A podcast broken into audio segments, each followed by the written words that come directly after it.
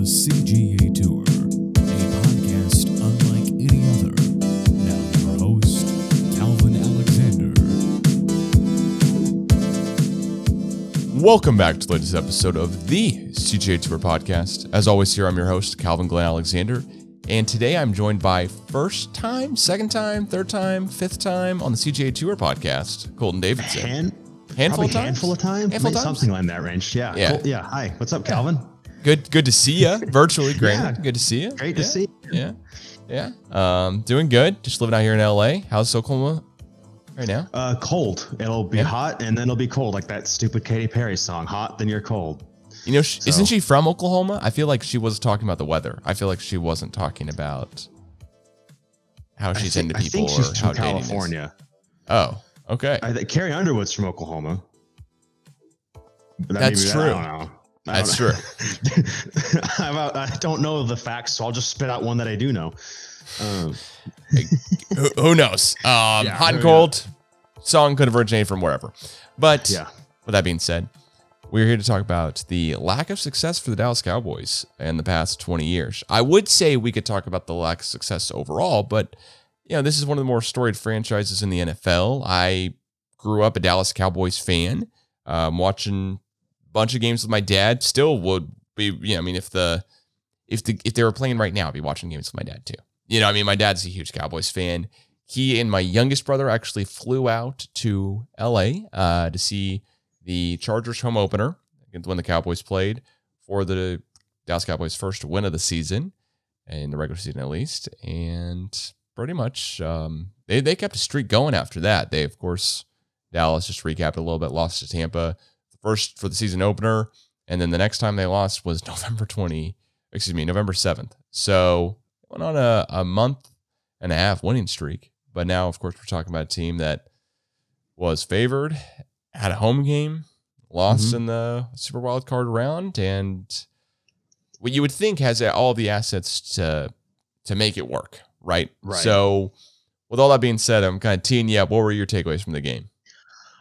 just like I mean, it, it's just a it was a game that encapsulated what the Cowboys have been in my lifetime since I've been a I really haven't been a big sports fan until around 2010, and so since 2010, you know, there's it's wild expe- wildly optimistic expectations, and then usually they suck by the end of the year and everybody's off of them. But uh, it was kind of that. It's just that's the Cowboys' experience this year. Is they started off hot, then they had a, an abysmal December, and then they kind of got things going again by the end. Dak started looking like Dak, and then we, you know, me and my wife sat down and we watched the game Sunday, and I started paying attention at like the second half, and it was just you know the coaching was atrocious, and then like like that's one of the most. It's just insane that an, a a team can be a, a professional team can be that undisciplined. And then the coaching staff not even realize it, which we'll get. I'm sure we can go quarter by quarter and break down the game. I don't want to just spill everything right here, but it it was just a why why the Cowboys suck is was on full display for that game. So when I'm thinking about the Dallas Cowboys, I think of a team that is led offensively. I don't think of a team that's led defensively, right? We're talking about, you know, before your and my time necessarily as almost, I mean, granted, I think you're closer to 25 than I am, but almost 30 year olds, right? Is Mhm. we're talking about a team that has won two Super Bowls since I've been born, but I neither I can re- neither of them can I remember. Uh, there are multiple retired quarterbacks in the NFL who have got a playoff win before the Cowboys do. I believe Tim Tebow has a win in the playoffs before the Dallas Cowboys' last playoff win. I could be. I think I'm wrong though. Actually, that's wrong. That's wrong. But it's it's just more wins because the Cowboys have a win in this past decade, um, I believe. So they they won to get to the NFC Championship game against the Packers on that famous play, or was that just the first round? I the, think the- they Dez won Bryant- to play. I think they won in like 2017 before they played the Rams, if I have that right. Um, Okay. When the Rams run to the Super Bowl. But e- either way, this is this is the biggest brand, you know, in in sports. Like the the Mhm. the most valued franchise in sports. It's hard for me to really come up with too much of a similarity or you know, kind of like what's equal here. Why and why are the Cowboys not not providing just like the best team overall. You know, I mean, this Right. is so I go back to 2016. It's when we had Dak Prescott unexpectedly start for the quarterbacks when Tony Mhm. Romo down with an injury before the season. And Ezekiel had also went off. And at the end of the day, Ex- they it's a 13 and 3 team that lost in the divisional round against Green Bay by three. You know? It's just it's just a bizarre, bizarre ordeal. Bizarre to be a Cowboys fan in I don't know, in 2021. Have we learned? I don't know. So my his I have a really weird history with the Dallas Cowboys. So in, in elementary school, my best friend, who I have no idea where he's at now, um, but you know that that elementary best friend, his dad was a fanatic Dallas Cowboys and Oklahoma Sooner, Oklahoma University Sooners fan, just fanatical, worshipped them and watched every game he possibly could. So once I kind of got a little bit older, I was like, well, I don't really like this kind of person if that's what this, this that's the person that kind of follows uh the Sooners and Dallas Cowboys, which was probably a lot of why I became a, a Oklahoma State fan to begin Go with. But- and now, Yeah. and now I know I made the right choice because it's I just choo- choose pain and never winning anything important. You chose, hang on, hang on. You chose spelling though, because as hard as it was for you to go Oklahoma University, because we know that's not what it is, but it is spelled OU. So they got to figure that out. I mean, really, OU's got to figure that out. You're U of O, move on, kick it down the road, or you're Oklahoma University. Figure it out. But uh, go ahead. Yeah, but anyway, and so it's been kind of fun to poke. It's it's been fun to poke fun at the Dallas Cowboys for the last since I've been a, a conscious sports fan since, like I said, like like 2010 ish, and but like you said, once I kind of like you know now um, I get a lot more enjoyment of watching and listening to and thinking about team construction and the salary cap stuff and the NBA and the NFL and how all that stuff goes into play. Like and, and and the preparation part of the game. And I and I just like uh, I've been listening a lot to like Ryen Russillo's podcast on the Ringer, and he's had on uh, Trent Dilfer, who is a a high level high school and you know Super Bowl winning quarterback. And it was really fun. It's really interesting to hear him come on. And you know, you hear like you listen to the sports animal or you listen to just a dumb sports podcast, and it's like, well, they need to run the ball more. Well, any idiot can go and watch a football game and go, oh, they're passing too much or they're running too much. You know, that there's not, and there's not that, well, why are they trying to run or why can't they run? And Trent Dilfer comes on and goes, oh, because they're not doing X, Y, and Z. You know, they're they're doing these different schemes and the, the schematically they just can't, they're not able to overcome it with their personnel or, you know, whatever the, the more smarter answer is. And so learning all of that stuff and, and Trent Dilfer had a really great, I think it was Trent, had a really great of like why Bill Belichick is the very best is because he prepared like from day one a rookie shows up on his field on his practice field he is teaching core concepts of how to overcome the stunt blocks how to overcome you know the switches how to do this how to do that. And so it's ingrained in those players that they instantly know okay we need to make this switch. The player instantly knows what to do. And nothing was more on display than you know the uh Glenn or uh, gosh, what was the decent defensive coordinator for Oklahoma State this year? Uh, Glenn Campbell. Glenn, I just have the right. I know. Well, Glenn Spencer was a former Oklahoma State defensive coordinator. Jim Knowles was the most Jim recent. Knowles. I'm yeah, I'm so sorry. you're totally good. Totally good.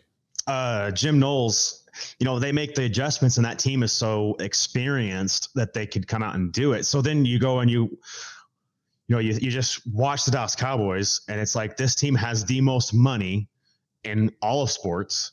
They have probably one of the best home field advantages because everybody in Dallas and everybody in Texas loves the Dallas Cowboys. So they're they're going to have a ton of fans at every game, and they have a really one of the most top of the line stadiums of any of any sports team out there.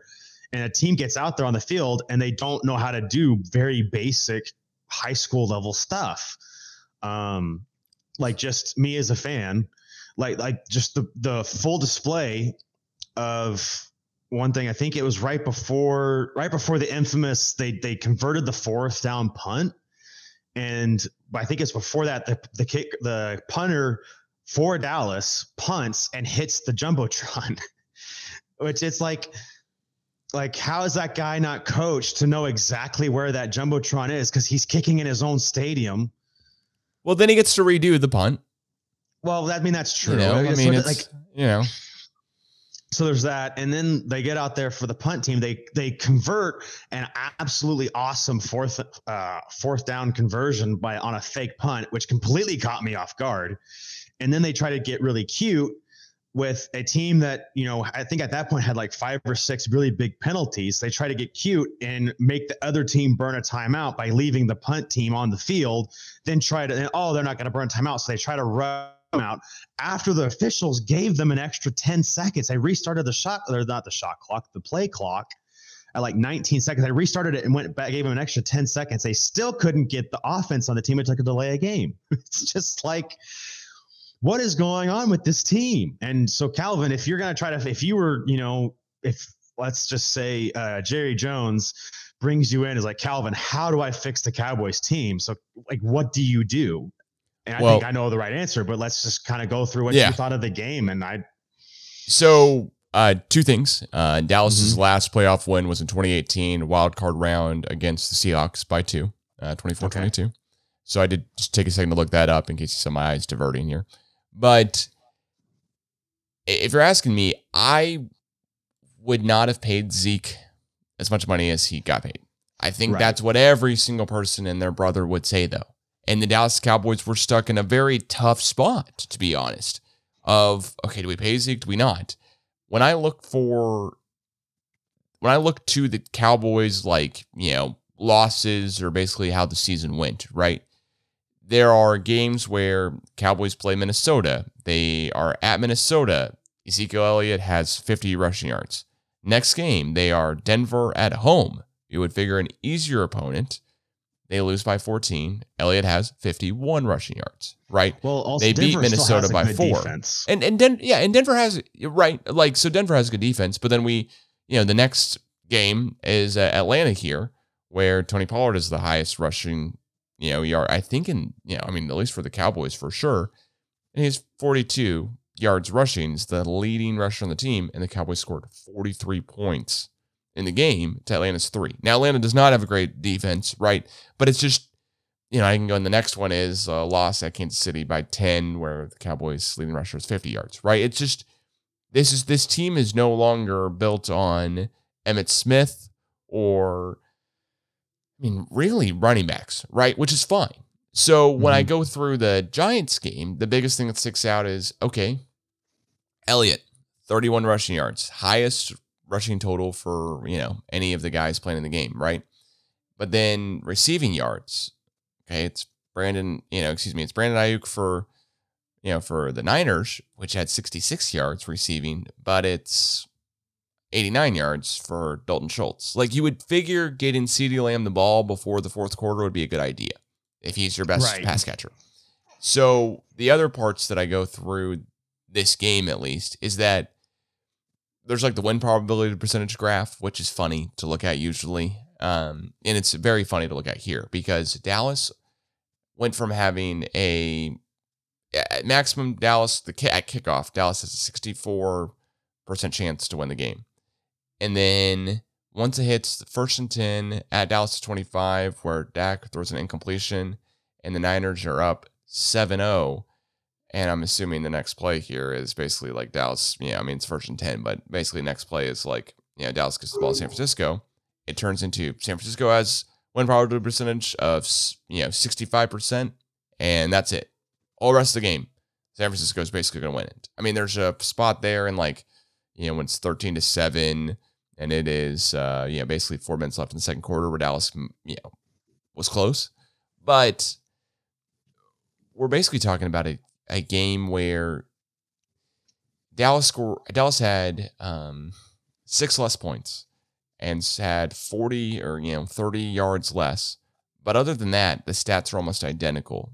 Same one turnover each, 21 first downs. Dallas is 20 first downs. All of the stats here, time possession's a little different, but it just seems like Dallas should have easily won this game with as much offensive firepower as they have, with the defense playing as good as they did too, and with Garoppolo throwing for great more than 200 yards, or excuse me, not even 200 yards, and Dak throwing for over 200. So I, I don't. I have a couple ideas of what Dallas could do, of course, right? Um, I Mhm. think that's what everyone does at this point. But I don't know from this game where the Cowboys should go because it's like, okay, the defense is pretty good, but we had 14 penalties. And I said we, but 14 penalties. That's where it Mhm. comes down to. If Dallas right. doesn't have 14 penalties, that's probably the difference in the game. I would hope at least.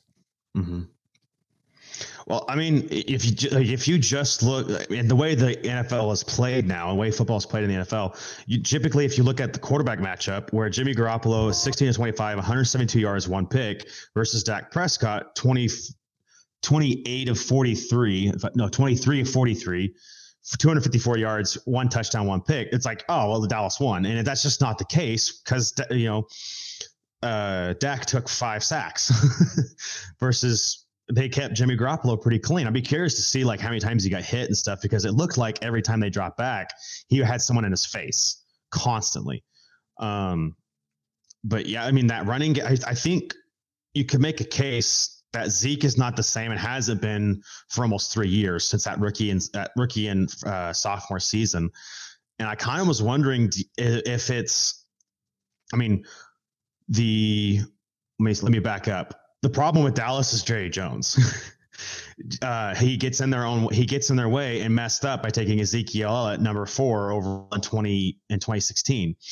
So Calvin, just off the top of your head, do you know who who went uh, who they could have had after after Ezekiel Elliott? No, I, I don't. I don't. I mean, Jalen me- Dak I'm Prescott is one of them because he was drafted the same draft in the fourth round. But So it went Jared. So here's the, the draft order in 2016: Jared Goff, Carson Wentz, Joey Bosa, Ezekiel Elliott, and then right after Ezekiel Elliott, Jalen Ramsey. Um, just kind of looking here. Is there any other big, any other names are like actually good? No, there's not any other names. I I missed thought my argument because I thought I was like, oh, they could have had Joey Bosa, but no, he went he went number three, not number four. But it's just like you know, for a few years there, it looked like Jerry Jones was getting the idea because he was building a really, really powerful offensive line, and I just wonder if that offensive line is is deteriorating, if it's just getting old because it doesn't seem like Dallas is able to get the same push it was. It doesn't seem like Ezekiel Elliott can get the same running room that he could, and it doesn't seem like they could keep Dak with a clean pocket. Do you? I mean, what do you think about those those things there? I, I think points. you're. I, I think Dallas. Dallas has a tough problem ahead of itself here because basically the way that um, the way that the Seahawks won in 2014, 2015, someone's going to shoot me with this, but basically the year that the Broncos didn't kill them, the other the year that they won, not the year that they Mhm. lost to the Patriots either. The first year they had Russell Wilson, right?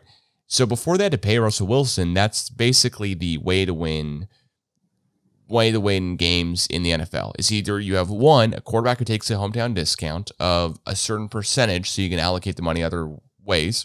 Tom Brady for 20 years in New England. Mhm. Or two, you have, and what we've seen the most common deal of how teams are getting to the Super Bowl or winning the Super Bowl is you have Jared Goff on a rookie deal, you have Patrick Mahomes on a rookie deal, you have Russell Wilson on a rookie deal, you have uh, Jimmy Garoppolo on an underpaid deal, granted with the you know with the Niners. Right. You have all these quarterbacks, uh, you know, with the lower end deal, so you can allocate the money other way, other places.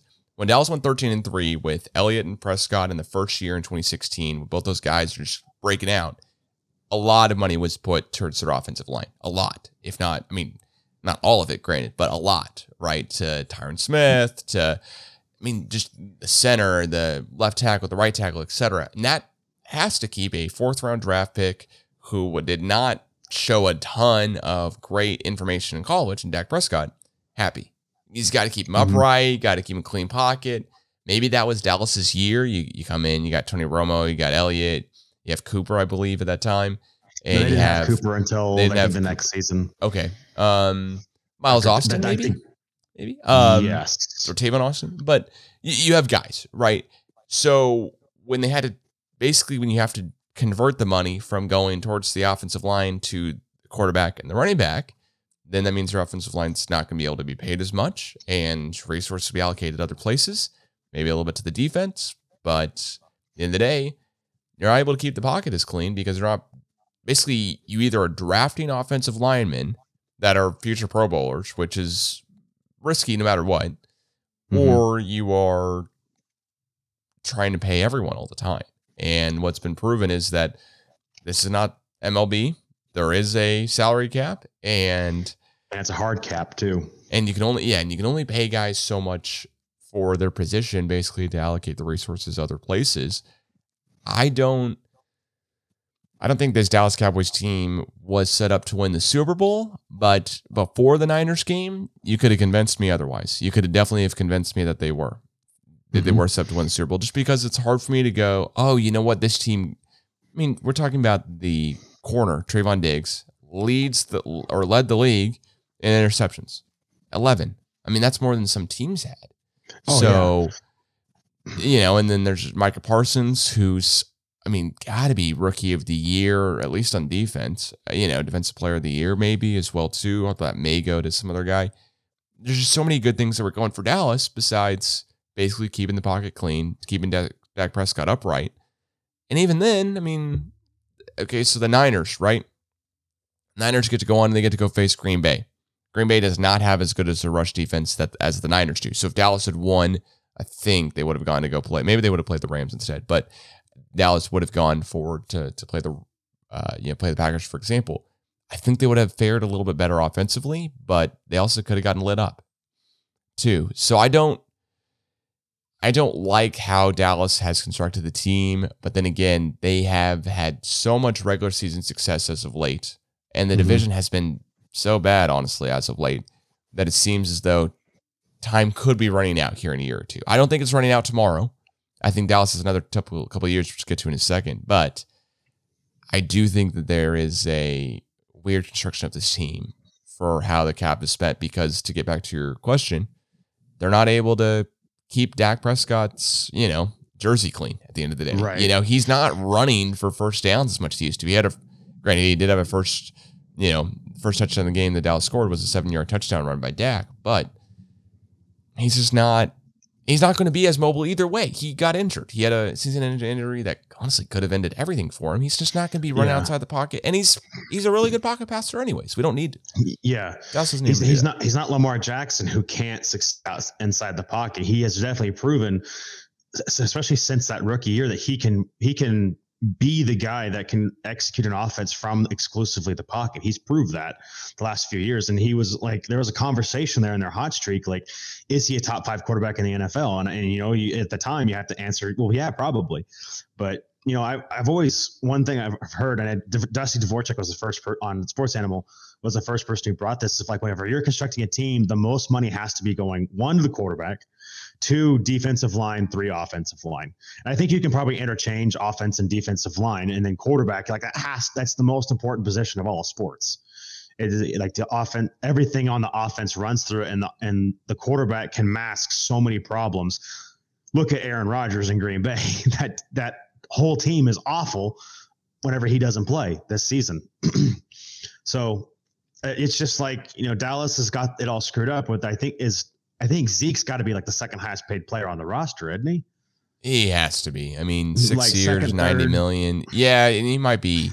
He might be behind, you know, wide receiver or you know, I, I forget And- maybe, maybe Cooper. Although Yeah, I think Coop, Cooper has got a lot of money coming towards him, which is why the Raiders got rid of him in the first place.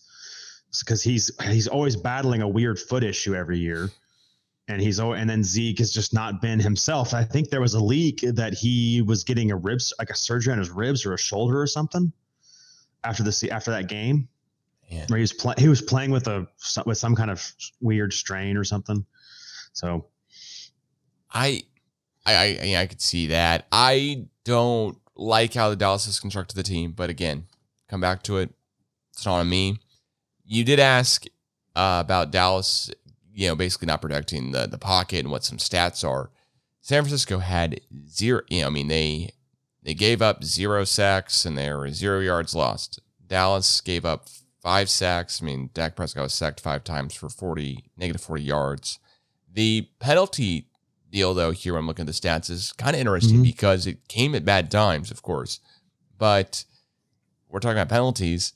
San Francisco had nine penalties for 58 yards. Dallas had 14 penalties for 89 yards. So Yeah, I mean it is kind of like a the third more, and it is kind of you know yeah. I mean it is kind of the the difference is that if Dallas can keep Dak healthy, right, and keep him upright, and not have him get sacked five times, then maybe that changes the whole game. But then again, Dallas is clearly asking Dak Prescott to do something completely different than they are asking for Jimmy Garoppolo uh, to do, and that is the yeah, that is the uh, amount of passes thrown in the game. So Dallas is going to have more chances where Dak Prescott's going to get sacked when there are 44 attempts and San Francisco has 25 attempts, right? But Garoppolo and Prescott, not the same guys. You're not expecting the same thing out of either guy.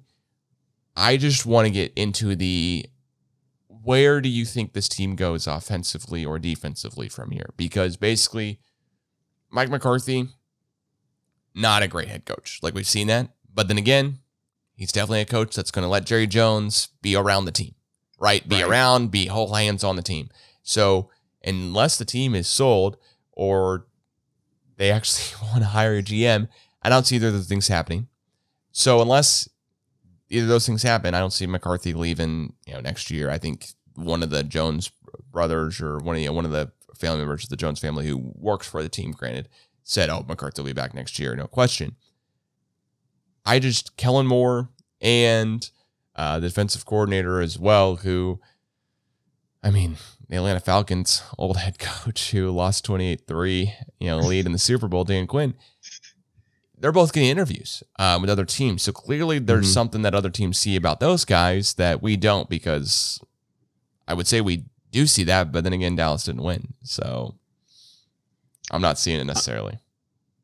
I mean, I think with Dallas, what we're going to probably see the next couple, like you talked about, that window is closing, and I think you're probably right. They might have two or three more seasons, but I've just kind of, as I've gotten older, and man, I'm to sound like an old man. It's like the the true greatness, the true the guys that really set themselves apart. They aren't. It's not necessarily like whenever you're in high school like they think about it, you know, the best the best player on the team was usually like the fastest. It wasn't always like the smartest guy. It wasn't always the guy that knew exactly everything. It was always the guy that like was just physically so much better. and as I'm getting older in business and and the flying that I do, the guys that are the best aren't just you know physically or mentally the best. It's because they do all the little things on the margins and that all leads to like the great success. And i just cannot dallas why they lost that game is because they weren't doing the little things. Like you know having the right play calls in place Dak not knowing that he had to get the ball to the ref the, the all those little bitty things throughout the whole th- the whole game all added up to they lose by how uh, they lose by you know six.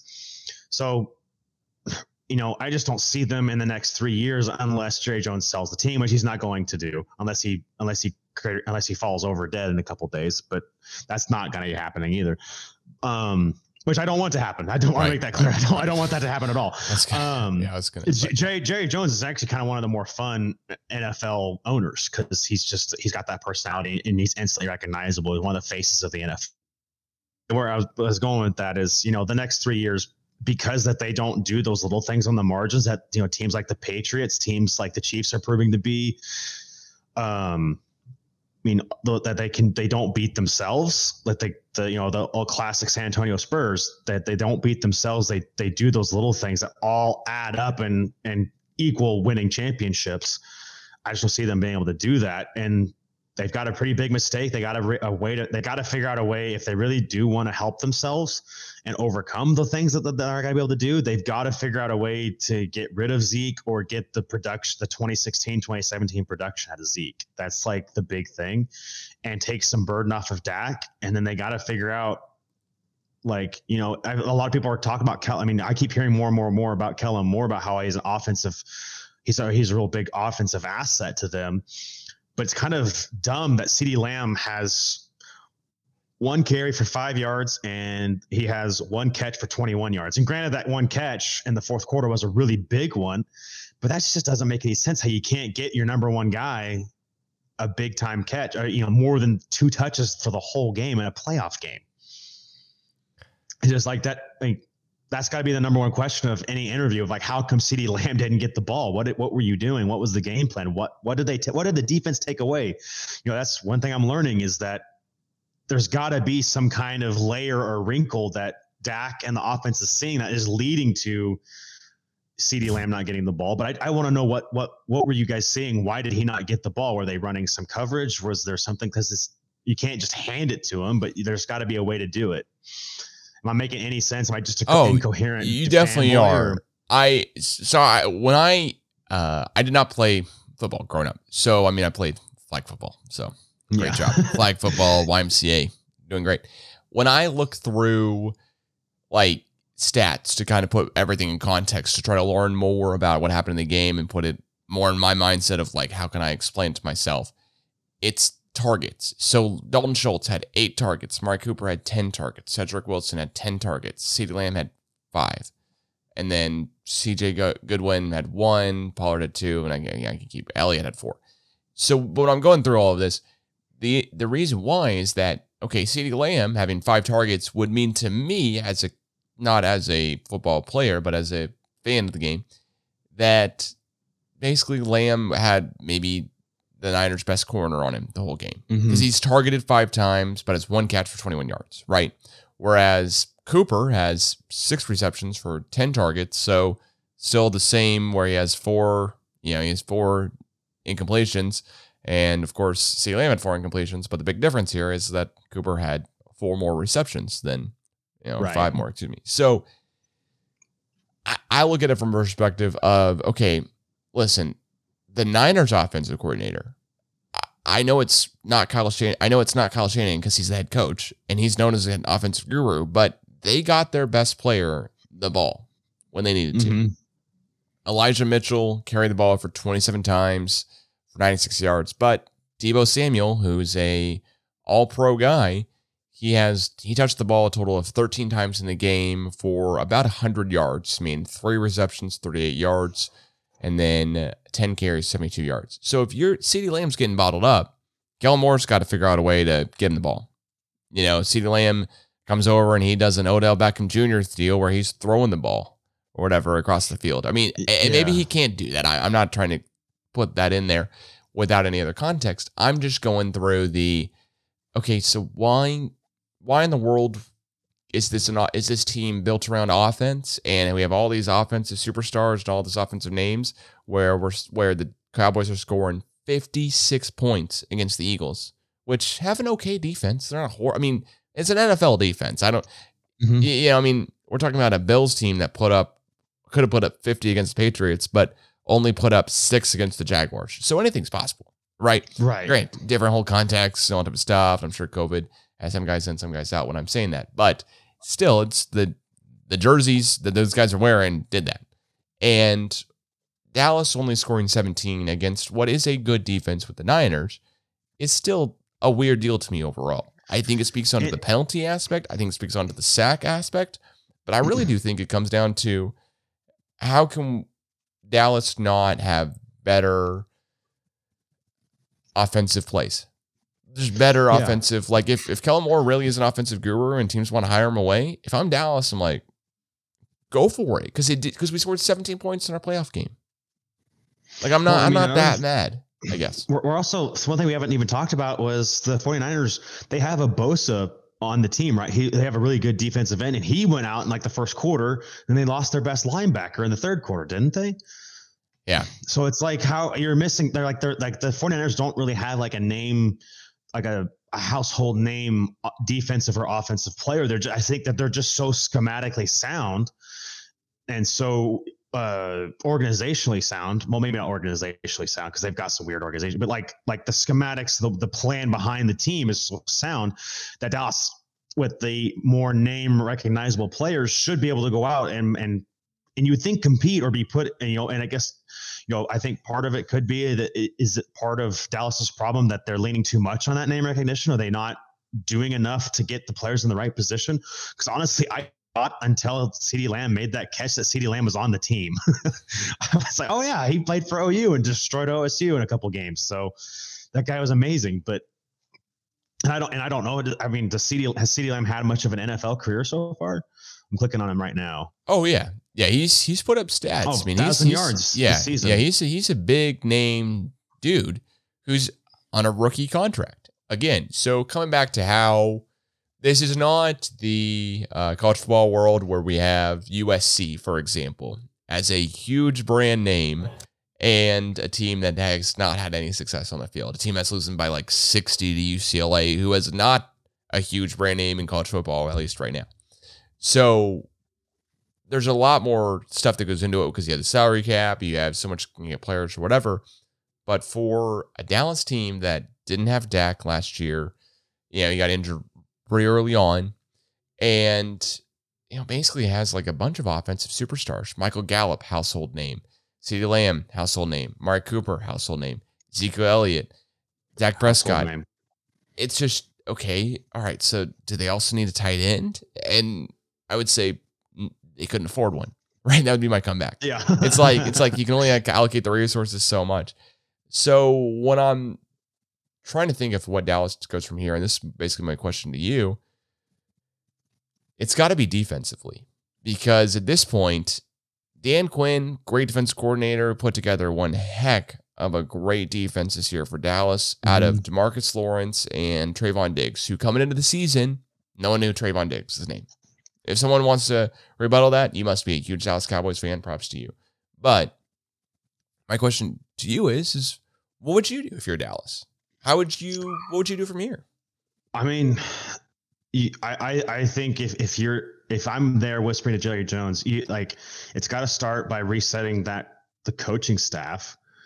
Um, and it's too late. But I mean, you, you had right there in the backyard, freaking Lincoln Riley, and that you know, I mean, no, he's not defensive minded, but he comes in and gets to play with a top ten quarterback, Dak Prescott, top top fifteen at the very least like a lot of a lot of teams would probably be killing for Dak Prescott on their team right now. Um, you, you you know you can figure out ways to get Ezekiel Elliott in space. And granted, Lincoln Riley has not did not have the la- the same offensive success the last three years at OU that he had the first couple years.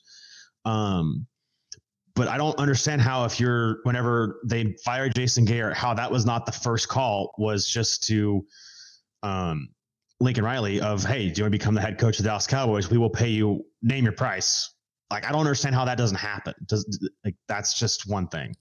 There, there are Um, rumors that that did happen, but basically Oh, really? Riley, basically Riley knew enough about the Jones family that he knew it wouldn't be his team, right?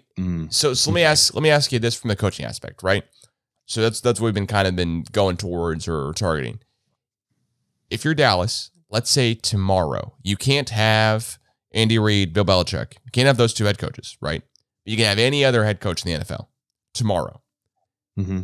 on any who's a currently a head coach on any team. Who are you getting? Right? Like can't have the two guys who have been, you know, pl- you know, playing against each other in the Super Bowl or you know Right. whatever. You know, I mean, you can't have um, you can't have Bruce Arians either. I'll throw that name in as well, just be Okay. just, you know, just because they played in the Super Bowl against each other last year. You know, um, and Yeah, so- Belichick's so those been top there three recently. guys, Yeah, so yeah. those top three guys you can't have, but you can have any other head coach in the NFL. I mean, it, might- it might go. I mean, so the first thing that came to mind was Brian Flores because he's actually available right now. Um, there's there is the weird rumors about he was not getting along with Tua. You know, they had the really hard start at the beginning of the year, and then they won seven in a row. And you can you can go in and dig in those numbers, but a win's a win in the NFL. It's a win. Like what else? I mean, they can only play with who's in front of them. But seven wins with Tua, Talo, however you say his name, who by all accounts is still a really we don't know what he is but still, he you know you got seven wins in the NFL in a row. That's that should mean something. I mean, and everybody was really liking where he was going. Imagine what he could do with actual resources because I don't know how big of a fan base or how big how many resources the Miami Dolphins have, but surely Dallas can outdo all of that. That would be the first name that comes to mind. Um, you know, somebody else that might come to mind would be Mike Tomlin. I mean, the guy has made the playoffs for what the last like 15 years. It was some stupid stat like that. And the team is always like competitive. And maybe if they don't have a corpse playing quarterback this year, they they might be good enough to be still playing right now and still alive in that. So there's there's two ideas that I have. What do you, who do you think of, Calvin? So when when I think of this this question is basically no one was going to hire Cliff Kingsbury. No one besides the Right. Cardinals, right? So I'm, I'm kind of getting at that point of like I go through the head coaches who are currently on, you know, on on playoff teams. So Matt LaFleur for the Packers is Mhm. one. Tomlin is another one. I think Tomlin is a great head coach. I someone could tell me that he's a great offensive or defensive mind, and I would not be able to tell you which one it is, just to be honest. So Right. I and I think it's defensive, but I'm not honestly exactly sure. so when I when I'm thinking about it, but Matt LaFleur for the Packers, Cliff Kingsbury, Sean McVay. I think McVay with the Rams would be Mhm. Incredible. Oh, McVay would be great. Yes. Um, you know, I, I, could, I could talk about, you know, Brandon Staley Chargers, but they didn't make the playoffs. So there's there's other, you know, I mean, um, it is what it is. There's plenty of other NFL head coaches that I go, oh, okay, I take that guy, right? Um, Sean McDermott for the Bills, take him, right? Mhm. I just don't. I always like to play this like retrospective game with with you or whoever because at the time that the Cowboys hired McCarthy, I was like, what in the world? He he did no one see that the Packers let him go and the Packers were suddenly better? Does no one figure this Yeah. out? Like, what are we doing? Yeah. Right? Like, maybe it's time to give a different guy a shot. Maybe it is a time to give a Brian Flores type of guy a shot. But I also know it's Dallas. That that's not necessarily the MO. The MO is to hire somebody who's been around and, you know, at, at least for Right. my lifetime. I, I could, you know, Jimmy Johnson, I don't remember. I wasn't exactly. Yeah. he was an Oklahoma State head coach, and then he was the Dallas Cowboys head coach, and there was, I think, a couple different teams in between. So, I I go through it in a different perspective because I like to ask that question because it's always like the okay, well, what would you have done differently if you were the GM? You know, because if you Mhm. and I today wrote down, and this is just for example, the top twenty-five college football teams before the season, and we Mhm. had to keep that list updated every single week, we eventually would run out. We would be like, uh, and we'd forget somebody. We would. It just would happen. Yeah. Right. So when I'm going into the perspective of, okay, who would we hire as head coach? We'd forget somebody. We would. I mean, we're just, Mhm. you know, this is it's not what we do every single day of our lives, and no one's asking us to do it. We just do it for fun, right? Yeah. So I, I would also, you know, I'd take a hard look at the Bengals head coach because he's had, it seems like, really good success really quickly, really early. But then again, he's also had a really good quarterback in Joe Burrow. Yeah. I mean, first overall pick, Right. Zac Taylor is the is the guy's name. So I don't think Zac Taylor's coming to be a Cowboys head coach. No. I don't. I, I don't think any of these guys that I'm throwing out name wise are going to be coming to Dallas. Mike, I don't. There's a zero percent chance Mike Tomlin leaves the Yeah. Steelers. He's retiring Somebody, the Steelers head coach. So, somebody threw out the like, would he be a USC head coach? And he was like,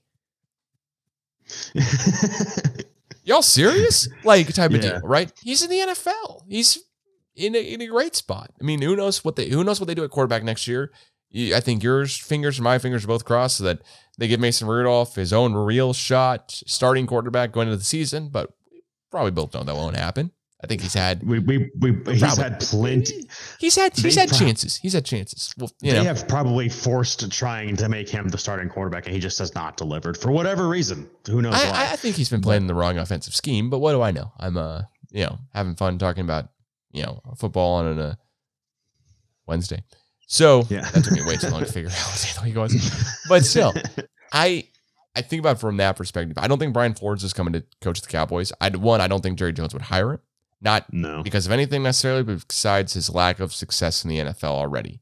I think it's much more likely, if anything, that the Cowboys would like go McCarthy and promote Kellen Moore or Dan Quinn at this point. I think Yeah, that's much that- more that- that likely sense. if next season ends badly.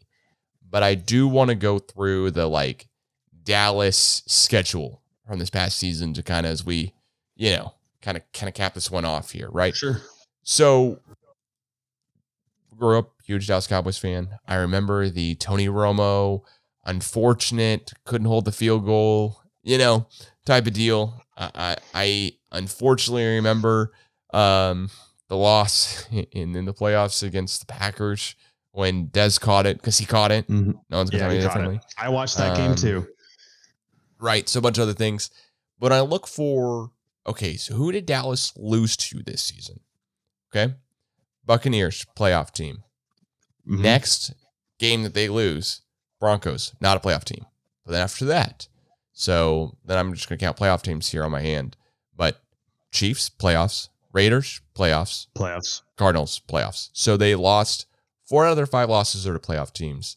And then one, excuse me, one, two,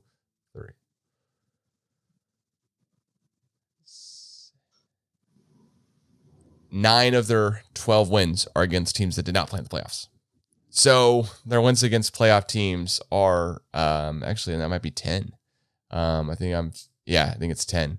The wins that they had against teams that are in that did make the playoffs is Patriots, um, and Los Eagles. Angeles.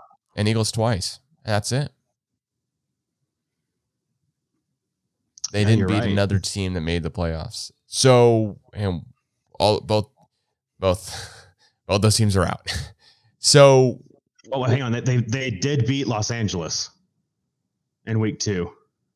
uh The Chargers. the the, the oh the Chargers. No, that I'm, I was I was thinking Rams. I'm sorry. yeah, you're good. You're good. This, the, you're close. the- even the symbol is so close to a ram's horn. Like, nope. you guys got to you got to do some rebranding. Nope. There in San Diego. Nope. Nope. Rams can work on that. Rams changed Yeah. their colors to be more like the Chargers colors, if anyone's curious. But look it up. They used to be navy and gold. Now they are not bright blue, but they're getting closer to it. So I I, I would just say this Dallas team was really, really good. I'm not going to discredit this this season either, but I will say the Giants will figure it out at some point. It, it will Mhm. not be in a year. It will not be in two years, but it, it could be in three. They could figure it out. Um, Washington, they'll figure it out. They have an all rebranding. They have Ron Rivera as the head coach, who's I believe a good head coach in the NFL. Who's Mhm. I mean, I mean he's definitely stood strong in his fundamentals, and he's taken a team to the Super Bowl in the Carolina Panthers before. And then you got Philadelphia, who, regardless of how their head co- how many highlighters their head coach has on his visor, they're going to be good. They'll figure it out. They have three first round draft picks, so Yeah. Dallas I mean, Dallas needs to kind of get with it. That's my point. Look, Like this Dallas is this is the time. it- Dallas could wake up in like March and all of a sudden Aaron Rodgers or Russell Wilson is the quarterback of the Philadelphia Eagles. Like that's a very real possibility. Whenever the trade, whenever the trade embargo or trade deadline is for the NFL, whenever Yeah. they can start, like maybe the draft in, in April or whatever.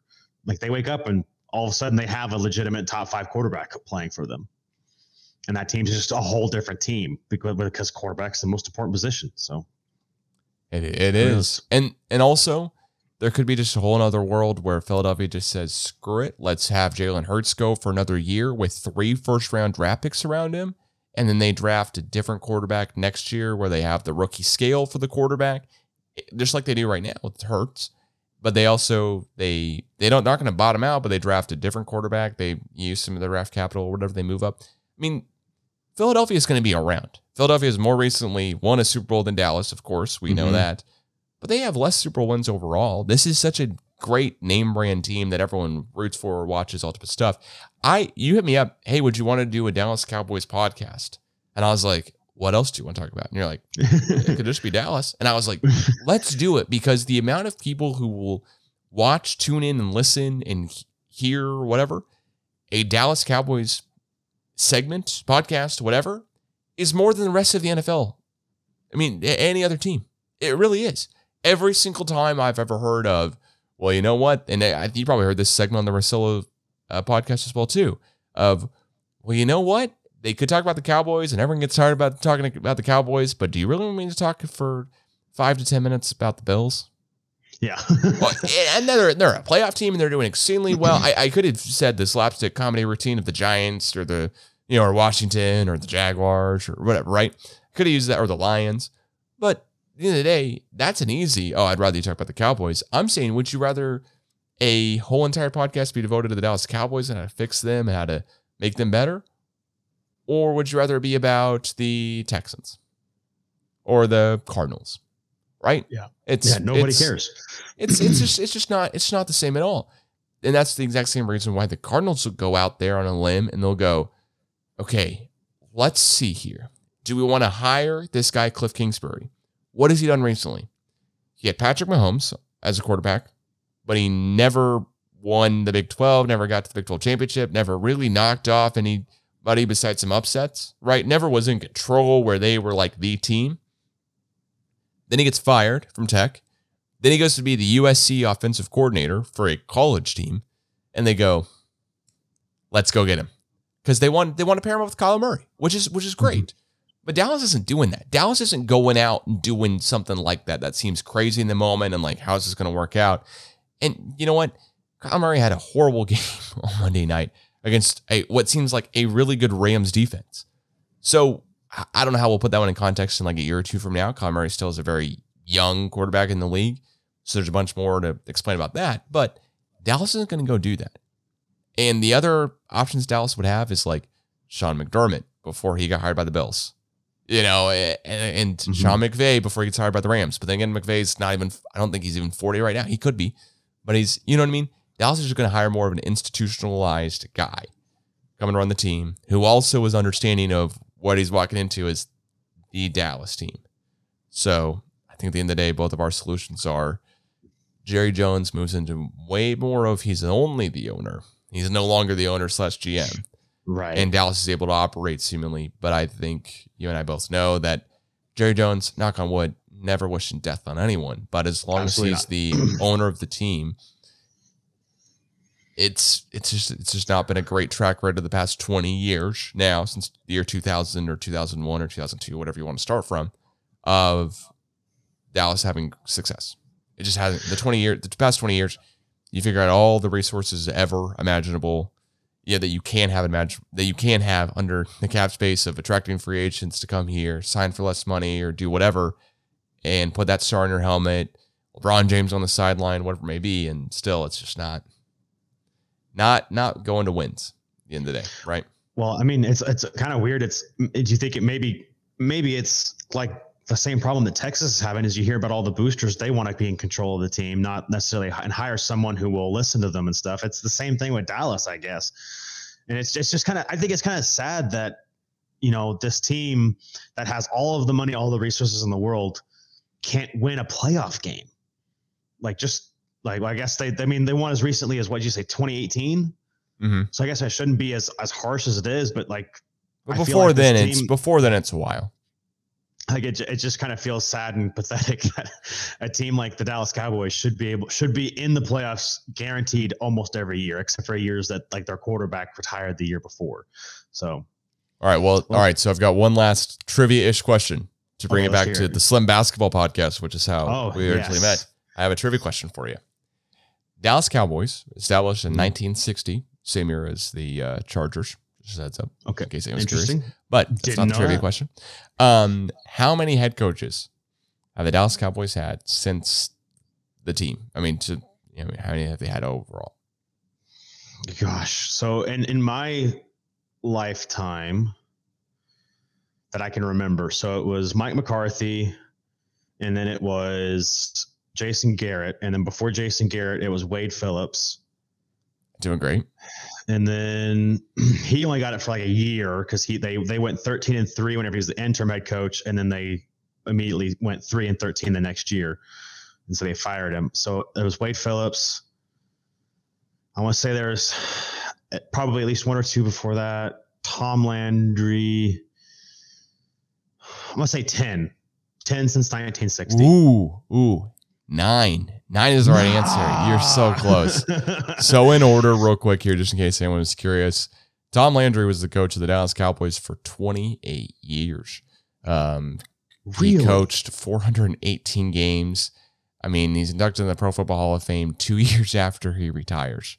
So, probably Wow. speaking pretty good. He's a two-time Super Bowl champion um, as a head coach, of course. But going from that, uh, Jimmy Johnson then succeeded him and also won two Super Bowls and was inducted to the Pro Football Hall of Fame two years ago. Granted, Johnson Johnson coached total for five years with the Cowboys, won him two Super Bowls, and there's a whole entire documentary I'm sure on YouTube you could look up to learn more information of why he was only head coach for five years. But after that, it's Barry Switzer who wins who wins one Oh, yeah. championship uh, for the Cowboys, and then since then, and one Super Bowl championship, of course.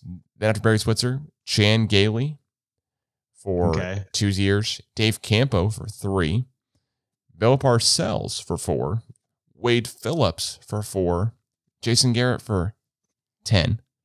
And this hasn't been updated fully because Mike McCarthy has now been the head coach of the Dallas Cowboys for two full seasons, but it says one year. Um, Jason Garrett was there for 10 years. 29 2010 to 2019. Yeah. Wow. He's coached, he still didn't even coach half as many games, of course, as Tom Landry because 10 and 28, you know, you can figure the math there. But still, uh, we're talking about Jason Garrett having three NFC East championships in 2014, 2016, 2018, three playoff berths, and one AP Coach of the Year award in 2016 when Cowboys had a rookie quarterback and rookie running back starting. So, kind of interesting there. Wow. I mean, that's really actually like nine head coaches for what is that, 60 years? That's that's a pretty. I, I, I mean, for someone who I like stability in his in a franchise and stuff, that kind of speaks to stability. So, Jerry, how long has Jerry Jones been the owner? Does, is that an easily, quickly found thing? Yeah, Here, I yeah, can- I I- could. Uh, I might ask you to look up that one just because I was going to Yeah.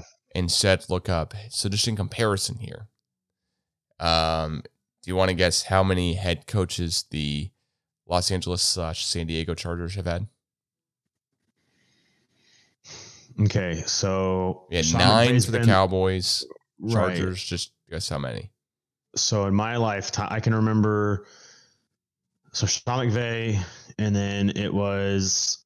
uh Uh, that's a Rams. Ca- Sean McVay's the Rams. Oh, oh, the chart. I'm sorry, you said the Chargers. I'm all over the place. I, I, I'm gonna go They're both founded the same year. That's why I'm bringing this up.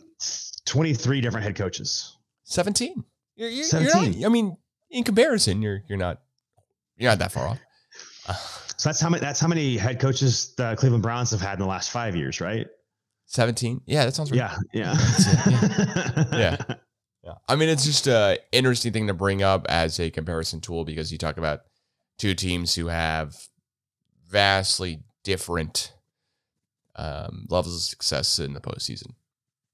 Right. Okay, right. Uh, Jerry Jones has been the head coach of, the, or has been the general manager and owner since 1989. Ooh, so is that three Super Bowls? Three Super Bowls in his first seven years of ownership. That's pretty darn incredible. I don't know what happened Mm-hmm. after that, but that's pretty darn incredible.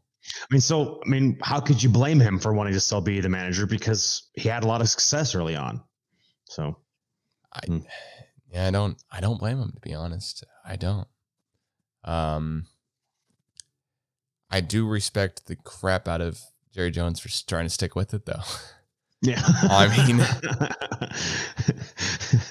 well, I mean, I mean, I watched Hard Knocks. Uh, about you know, the Dallas Cowboys had Hard Knocks before the season Mhm. started, and I was going, "Oh man, um, Jerry looks a little bit older than I remember."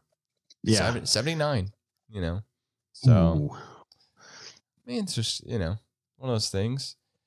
The photos of him in 2017 that are on his Wikipedia page make him look much younger, but it's just, it just is what it is.